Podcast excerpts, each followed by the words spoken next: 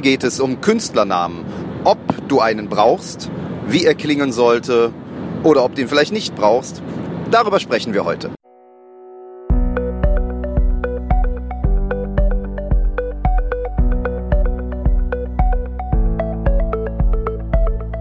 Willst du mehr Erfolg als Zauberkünstler haben?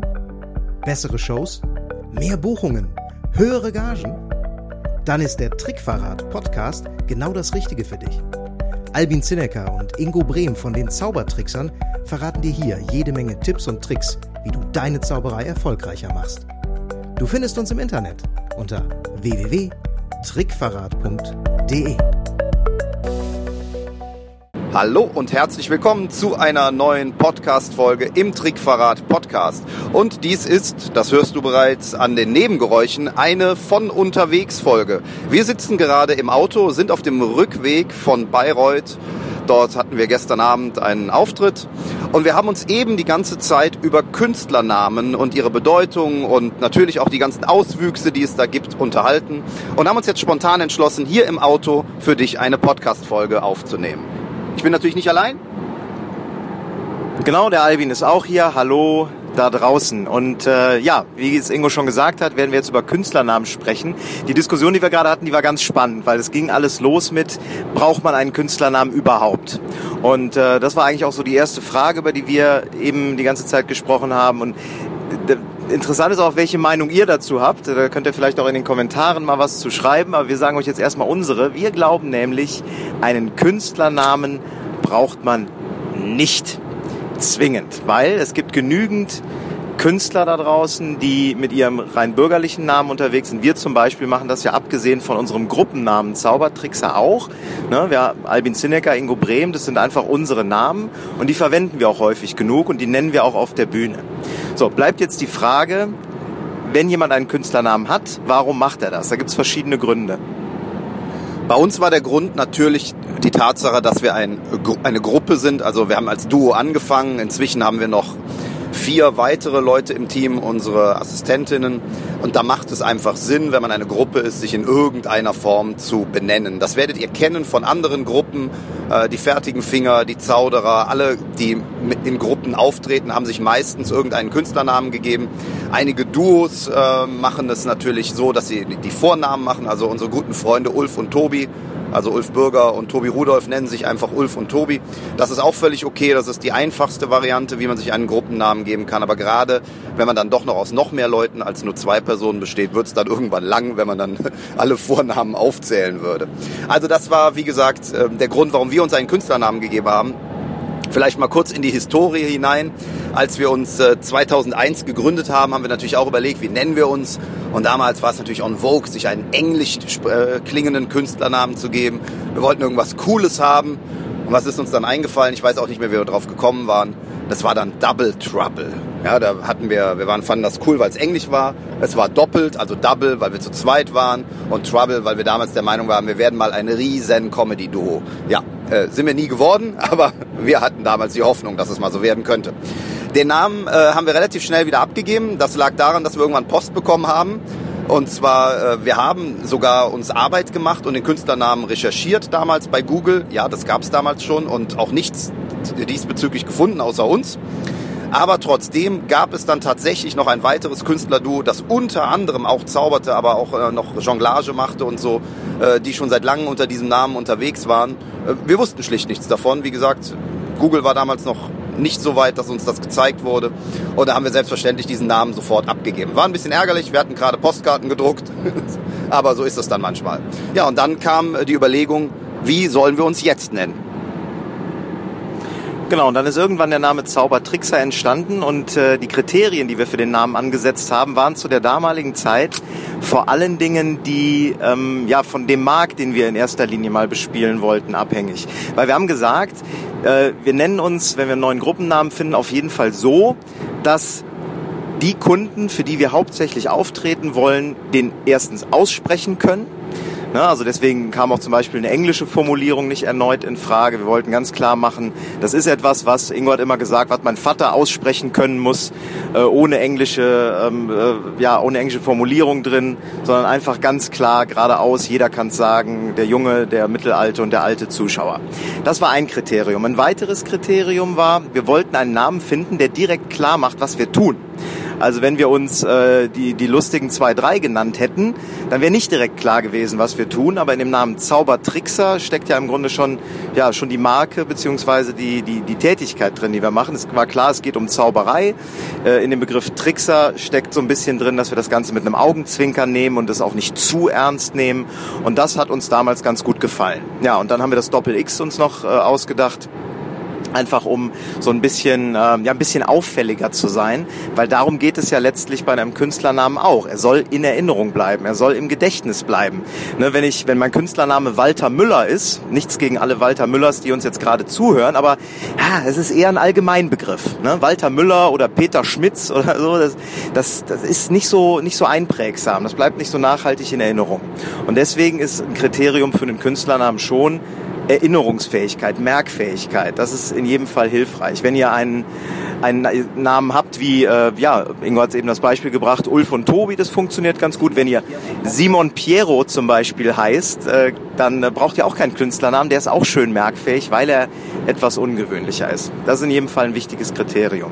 Es gibt aber auch noch einen Grund aus unserer Sicht, der für einen Künstlernamen spricht. Das ist nämlich die Verständlichkeit eures tatsächlichen Namens. Ja, das ist ähm, zum Beispiel dann der Fall, wenn dein Vorname äh, schwer aussprechbar ist oder eben auch der Nachname. Also dass Leute wirklich dann Zungenbrecher haben, wenn, wenn sie deinen Namen als Ansage äh, also ans äh, ansagen sollen auf der Bühne, aber auch ja, wenn die Leute dich anrufen. Ein sehr prominentes Beispiel dafür ist Helene Fischer. Das wird jetzt vielleicht für den einen oder anderen eine Überraschung sein, aber Helene Fischer ist ein Künstlername. Ähm, Frau Fischer heißt tatsächlich Fischer mit Nachnamen, aber ihr Vorname ist eigentlich Jelena, also mit J. Das ist jetzt nicht so schwer auszusprechen, aber es ist deutlich besser für das Zielpublikum von Helene Fischer in der Schlagerbranche einen klaren Namen zu haben, mit dem ja das Zielpublikum auch etwas verbindet, wo sofort weiß, die heißt Helena oder Helene, ja, hat man sich ja dann entschlossen, also etwas, was leicht auszusprechen ist und nicht Jelena mit J, weil das ja, wahrscheinlich vielen in, dem Ziel, äh, in der Zielgruppe von Helene Fischer Schwierigkeiten beim Aussprechen äh, bereiten würde. Also hat sich Helene Fischer dazu entschlossen, einfach ihren Vornamen zu ändern. Das wäre also auch eine Möglichkeit, warum du darüber nachdenken könntest, dir einen Künstlernamen zuzulegen. Nichtsdestotrotz, ich würde, wenn es irgendwie geht, dir unbedingt raten, gerade auch in der Anfangszeit, mit deinem bürgerlichen Namen zu arbeiten. Du kannst dir überlegen, ob du nur deinen Vornamen nimmst ähm, das hängt auch so ein bisschen von deinem Stil ab, das hängt ein bisschen von deinem Alter ab, ob das Sinn macht für dich. Aber wenn es irgendwie möglich ist und du jetzt nicht einen völlig schwierigen Namen hast, würde ich dir ganz klar ans Herz legen, arbeite mit deinem bürgerlichen Namen. Warum ist das so? Egal welchen Namen du verwendest, ob es jetzt ein Künstlername ist oder nicht, das Wichtigste ist, dass du ihn lebst und benutzt und dass du dich damit identifizierst. Weil dann wird der Name ein Teil von dir.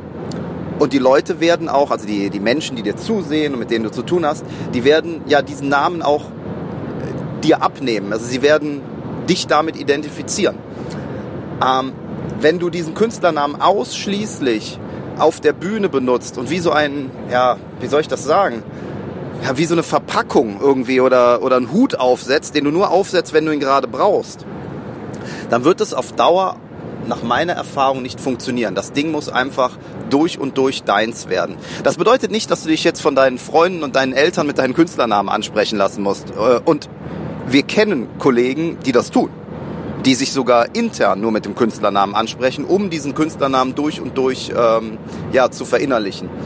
Aber trotz allem ist es wichtig, dass du ja, diesen Künstlernamen wirklich oder diesen Namen voll und ganz akzeptierst für dich. Und deshalb sage ich ganz klar, oder auch, das ist auch Albins Meinung, denke ich, oder? Ja. Dass äh, äh, dein eigener Name immer die erste Wahl sein sollte. In dem Zusammenhang würden wir auch gerne über das Thema ähm, typische Zauberer-Künstlernamen mal sprechen, ne? weil das ist wahrscheinlich das, was euch auch bei dem beim, bei der Überschrift dieser Folge als erstes in den Sinn gekommen ist. Die beliebten Namenslisten, die in den einschlägigen magischen Fachzeitschriften, insbesondere ja in der Magie, äh, auf der auf der letzten Seite stehen. Da gibt es dann den Magic Willy oder den den den Wonder Heinz oder so, ich weiß keine Ahnung, äh, was es da so alles gibt. Viele machen sich da lustig drüber und äh, es ist auch schon auf Kongressen äh, durch den Kakao gezogen worden, parodiert worden und es bietet ja auch je nachdem, wie diese Namen gestrickt sind, weil sie so klischeehaft sind mit Magic davor oder Wonder oder was auch immer davor, das bietet ja auch Potenzial für Parodie und für, für ähm, ja, sich einen darüber lustig machen. Aber aus dem, was Ingo gerade gesagt hat, nämlich aus dieser äh, Identifikation mit dem eigenen Künstlernamen heraus und aus, dem, aus der Ernsthaftigkeit, mit der man den lebt, ergibt sich unserer Meinung nach auch, dass es egal ist, wie der Künstlername klingt. Ja, also wenn es, wenn es kein belegter Begriff ist, der beim Aussprechen die Zuschauer sofort dazu bringt zu lachen, weil, weil sie es irgendwie seltsam finden, sondern wenn es von mir aus Magic Günther ist oder sowas, ja. Und der, der Typ, der Charakter, der du bist, der passt zu diesem Magic Günther Namen, dann ist das auch okay, wenn du den konsequent und äh, durchgängig lebst, ja. Wenn du den benutzt, wenn er auf deinen Visitenkarten stehst, wenn du dich selber so nennst und wenn du eben nicht ihn nur wie einen Hut oder wie eine Maske auf der Bühne aufziehst, sondern wenn du ihn wirklich durchgängig lebst, dann ist auch ein, ja, vermeintlich oder auf den ersten Blick seltsam klingender Künstlername völlig okay. Oder wie siehst du das? Ja, also definitiv. Der, der Name muss auch muss zum Charakter passen. Ja. Ich hatte es ja eben gesagt, du musst dich damit identifizieren und dabei ist es völlig egal, ob dein Charakter sehr nah an deiner eigenen Persönlichkeit ist. Umso mehr spricht dann dafür, auch den eigenen Namen zu nehmen, wenn dem so wäre. Äh, wenn du eine Figur spielst, dann äh, nimmst du selbstverständlich Künstlernamen. Also das beste Beispiel ist... Peter Hartling zum Beispiel. Ja, Peter, Peter Hartling? Ja, mit Heinz. Ja, Peter Hartling, genau. Ja, Peter Hartling, genau. Ja, Peter Hartling... Ähm, äh, Peter Hartlings Paraderolle, der Heinz, ja, der, der unglaubliche Heinz. äh, eine, eine sensationelle Nummer. Also wer, wer die von euch nicht kennt, bitte schaut sie euch an. Es wird sie bestimmt irgendwo auf YouTube oder so geben. Äh, das ist einfach sensationell. Ähm, da spielt Pitt halt diese Rolle des, des Nerds, des äh, ja, etwas verstörten Typen, der sich selber für einen Frauenhelden hält. Und da ist einfach der Künstlername Heinz. Einfach nur Heinz. Knapp und kurz der übrigens auch ein Muttersöhnchen ist natürlich. Ne? Ähm, das ist einfach total passend und da ist das auch der völlig richtige Name für den. Aber wenn du jetzt als äh, cooler Illusionist mit großer silberner Gürtelschnalle auf die Bühne springst und dann da vier wunderhübsche Mädchen im knappen Ledertop erscheinen lässt und du nennst dich der unglaubliche Heinz, da weiß ich nicht, ob das zusammenpasst, ja? Oder Magic Heinzini. Wobei ich gerade ja, ist ja gar nicht mal so schlecht, das mal auszuprobieren. ja, also bitte, ähm, dein Künstlername muss einfach ein Teil deiner selbst sein, er muss ein Teil deiner Rolle auf der Bühne sein, das ist das Entscheidende. Ähm, jetzt mal vielleicht ein wenig zur Auswahl des Künstlernamens, wenn es jetzt wirklich darum geht, was zu machen. Äh, viele werden Achso, genau. Ich, vielleicht noch ganz kurz, wo wir bei Magic äh, und Wonder und so, auch alles, was mit Ini am Ende ist. Ja. ja, bitte auch das vermeiden, es sei denn, es passt zur Rolle.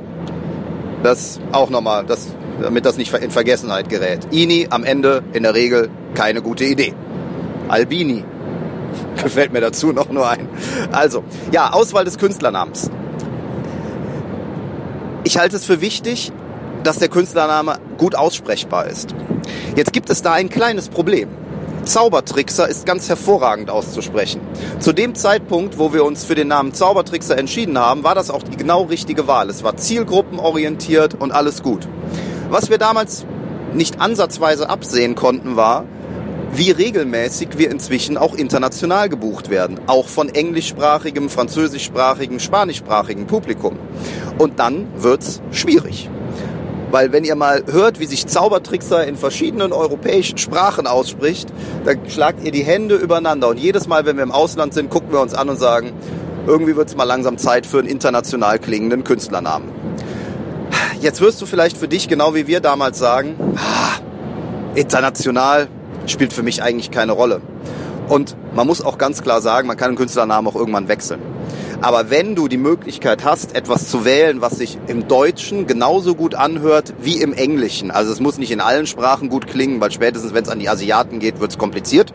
Aber wenn du etwas hast, was man im Deutschen und im Englischen gut aussprechen kann, für mich ist Par äh, der Paradename ist Topaz. Topaz klingt im Deutschen genauso wie im Englischen immer gleich gut.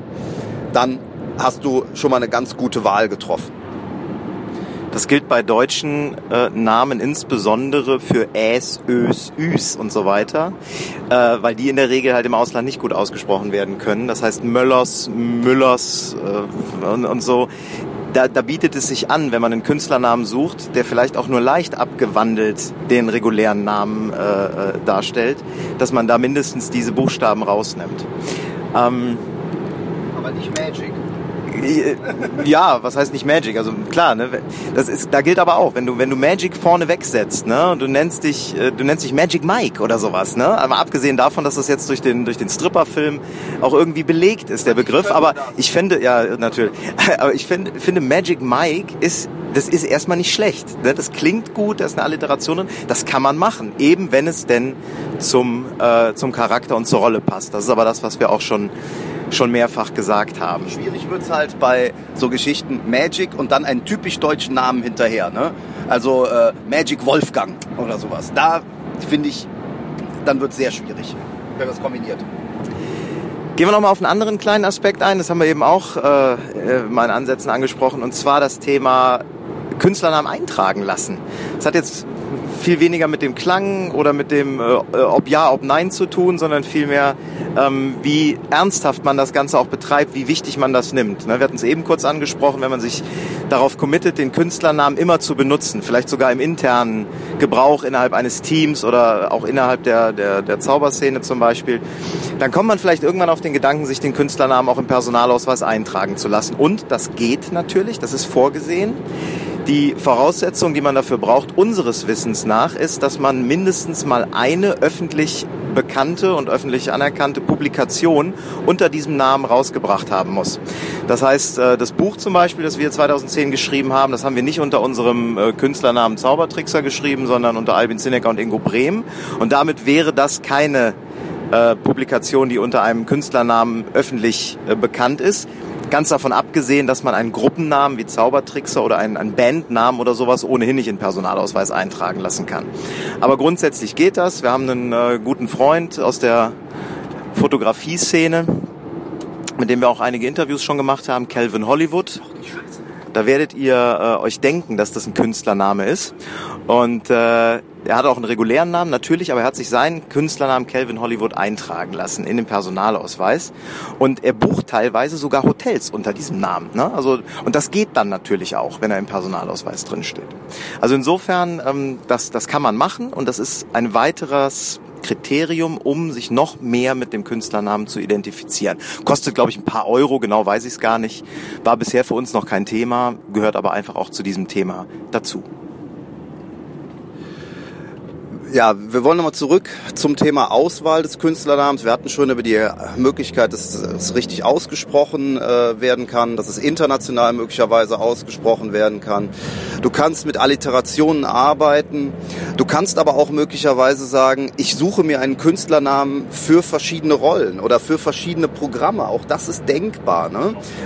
Ja, ähm, wir haben zum Beispiel Albins Paraderolle als französischer Maler Jean-Pierre Chaiselongue ist äh, ein eigener Künstlernamen für diese spezielle Nummer, die er da zeigt. Gaston ist eigentlich das beste Beispiel. Der wunderbare Gaston spielt so viele verschiedene Rollen, äh, angefangen von Jacqueline äh, über Gunther und äh, äh, Cyrano de Bergerac. er hat so viele Namen, unter denen er auftritt. Äh, da weiß man schon gar nicht mehr, das ist ja äh, schon fast eine multiple Persönlichkeit aufgrund seiner fantastischen schauspielerischen Talente. Und von daher benutzt er natürlich auch all diese Namen. Ähm, Martin Sierp hingegen tritt als Martin Sierp auf, unter seinem bürgerlichen Namen, hat trotzdem seine ganzen Figuren im Programm, sei es der Fürst der Finsternis, Lottokönig Karl und äh, äh der, wie sie alle heißen. Ähm, äh, der, wie heißt nochmal der, der, der Quizshow-Moderator, kommst du gerade drauf?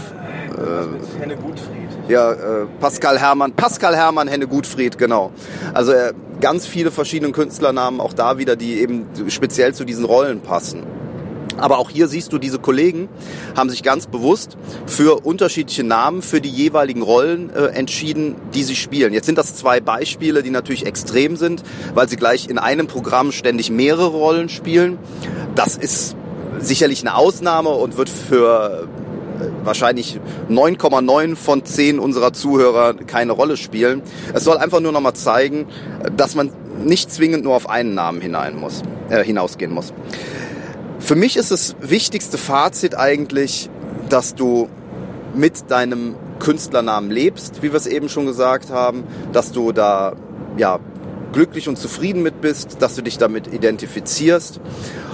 Aber letztlich ist das wieder so ein Ding, das nicht so entscheidend ist. Also ich kann dir sehr sicher garantieren, dass die Auswahl deines Künstlernamens nicht sehr viel Einfluss auf deinen Erfolg als Zauberer haben wird.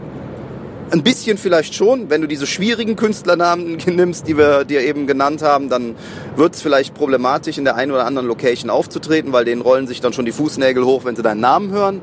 Aber wenn der so halbwegs normal ist, dann wird das über Glück und Unglück ganz sicher nicht entscheidend sein. Und nochmal, im Zweifel empfehle ich immer, nimm deinen eigenen bürgerlichen Namen. Dem ist nichts mehr hinzuzufügen. Ich hoffe, ihr konntet äh, die Folge, die wir heute aufgenommen haben, halbwegs gut verstehen. Wie Ingo eingangs schon gesagt hat, sitzen wir im Auto, brettern hier über die Autobahn. Wir hatten uns eben auch fast verfahren, aber es ist nochmal gut gegangen und insofern hoffen wir, dass wir unsere Gedanken zum Thema Künstlernamen jetzt gut mit euch teilen konnten. Macht euch selbst eure eigenen Gedanken dazu. Es ist wie immer nur eine Meinung, aber ja, dazu wollten wir einfach mal was loswerden. Und damit sagen wir Tschüss, euer Magic Albini und The Wonderful Ingolini. Der große Labamba und der kleine Granini. Genau, ciao.